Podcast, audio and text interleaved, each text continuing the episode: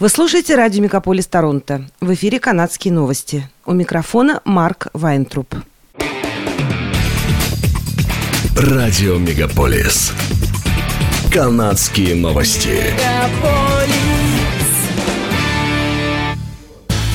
В эфире «Канадские новости» у микрофона Марк Вайнтруп. В пятницу полиция начала аресты демонстрантов и буксировку грузовиков, блокирующих улицы вокруг парламентского холма в Оттаве. Некоторые протестующие говорят, что прибыли в канадскую столицу просто для того, чтобы потребовать отмены мер по борьбе с COVID-19. Те, кто прибыл в составе конвоя «Свободы», требуют свержения либерального правительства, передает новостное агентство CP24. В четверг были арестованы двое организаторов протеста – Крис Барбер и Тамара Лич. В пятницу они должны были предстать перед судом по обвинению в хулиганстве.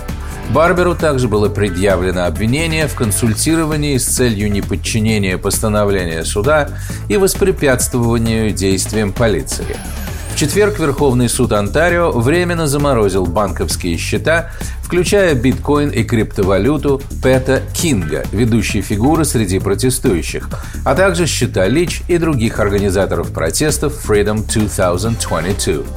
Кроме того, в суде рассматривается коллективный иск от имени тысяч жителей центра Оттавы, которые требуют возмещения ущерба в миллионы долларов за шум и нарушения, вызванные протестом. Согласно закону о чрезвычайном положении, введенному в понедельник канадским правительством, стало незаконно подводить детей ближе 500 метров к блокаде и предоставлять еду, имущество или топливо участникам протеста. Временный начальник полиции Оттавы Стив Белл, заменивший ушедшего в отставку Питера Слоули, говорит, что в ближайшие несколько дней офицеры очистят улицы от демонстрантов, выступающих против правительства и пандемических ограничений, предупреждая, что они готовы использовать методы, которые люди не привыкли видеть в столице. В среду полиция раздала разбившим лагерь на парламентском холме протестующим уведомления, в которых их предупредили, что закон о чрезвычайных ситуациях дает властям право конфисковывать автомобили, блокирующие улицы, и запрещать людям находиться на определенной территории. Министр общественной безопасности Марко Мендичино внес на рассмотрение парламента предложение о конкретных полномочиях полиции – Консерваторы и блок Квебекуа заявляют, что не поддержат их, но лидер новых демократов Джагмит Синг, назвав ситуацию кризисом, дал понять, что его партия на стороне либералов. Канадский конституционный фонд CCF и Канадская ассоциация гражданских свобод в CCLA объявили об отдельных судебных исках против правительства Трюдо за применение закона о чрезвычайных ситуациях с целью подавления протестов дальнобойщиков по всей Канаде. Обе организации объявили о судебных исках в четверг. CCF заявила, что они будут заявлять срочное ходатайство о судебном пересмотре в Федеральном суде Канады – Премьер-министр Трюдо создал опасный прецедент, применив никогда ранее не использовавшийся федеральный закон о чрезвычайных ситуациях для разрешения текущей ситуации, заявил юридический директор CCF Кристин Ван Гейн в пресс-релизе.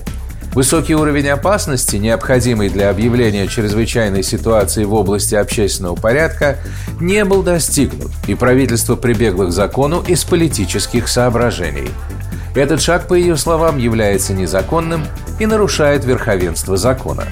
Закон определяет чрезвычайную ситуацию в области общественного порядка как неотложную, временную и критическую ситуацию, которая серьезно угрожает здоровью и безопасности канадцев или серьезно угрожает способности правительства Канады сохранить суверенитет, безопасность и территориальную целостность Канады, передает портал «Тарантовка».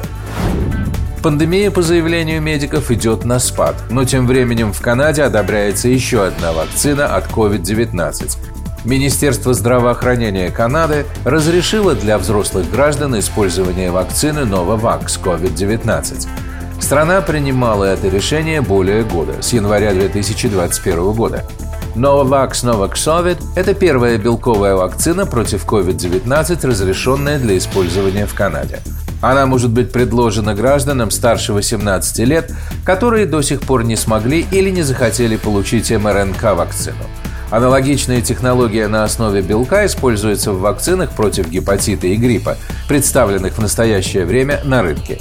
Министерство здравоохранения Канады рекомендует вводить две дозы вакцины с интервалом в 21 день. Однако окончательное решение о графике дозирования остается за каждой провинцией и территорией. В Монреале уже давно готовы заводские мощности для ее производства. Несмотря на эту важную деталь, правительство не сообщило о том, что Канада начинает выпускать вакцину на своей территории. Вместо этого Канада заключила контракт на значительную поставку вакцины, и первая партия приедет из Индии в марте, пишет издание «Деловой Монреаль». Непривитые дальнобойщики, ввозящие вакцины против COVID-19 и медицинские изделия в Канаду для борьбы с пандемией, освобождаются от требования проходить обязательный тест на коронавирус и карантин на границе, говорится в правительственном постановлении. Министерство здравоохранения Канады не уточнило, включает ли оно маски, халаты или тесты на COVID-19. Водители, работающие на школьных автобусах, также освобождаются от требований карантина и тестирования, говорится в приказе Министерства здравоохранения.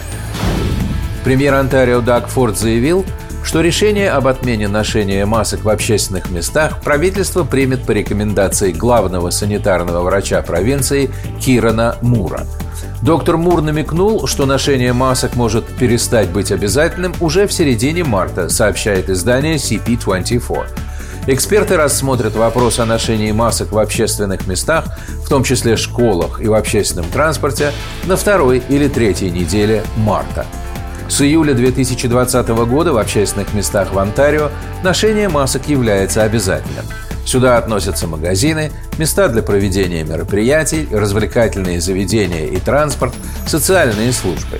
Доктор Мур сообщил, что в последнее время число госпитализаций, в том числе в реанимацию в Онтарио, продолжает снижаться. 1 марта в провинции отменят использование паспортов вакцинации. Предоставлять паспорта вакцинации больше будет не нужно, однако предприятия смогут сохранить это требование, если посчитают нужным. Правительство Онтарио объявило, что с апреля будет навсегда отменена плата за проезд по двум автомагистралям региона Дюром. Автомагистрали 412 и 418 в настоящее время являются единственными платными дорогами с севера на юг, принадлежащими провинции. Во время пресс-конференции в пятницу днем премьер Дагфорд объявил, что плата за проезд по обеим автомагистралям отменяется с 5 апреля – это решение было принято после того, как в декабре несколько мэров региона Дюром написали письмо в провинцию с призывом отменить плату за проезд. Шоссе 412 и 418 были построены при предыдущем либеральном правительстве как часть восточного расширения шоссе 407. В пиковые периоды водители, использующие автомагистрали, платят за проезд в размере от 30 центов до 88,5 центов за километр, в зависимости от размеров транспортного средства. Между тем, плата за проезд по шоссе 407 сохранится, поскольку оно находится в частной собственности. Это были канадские новости. С вами был Марк Вайнтроп. Оставайтесь с нами, не переключайтесь. Берегите себя и друг друга.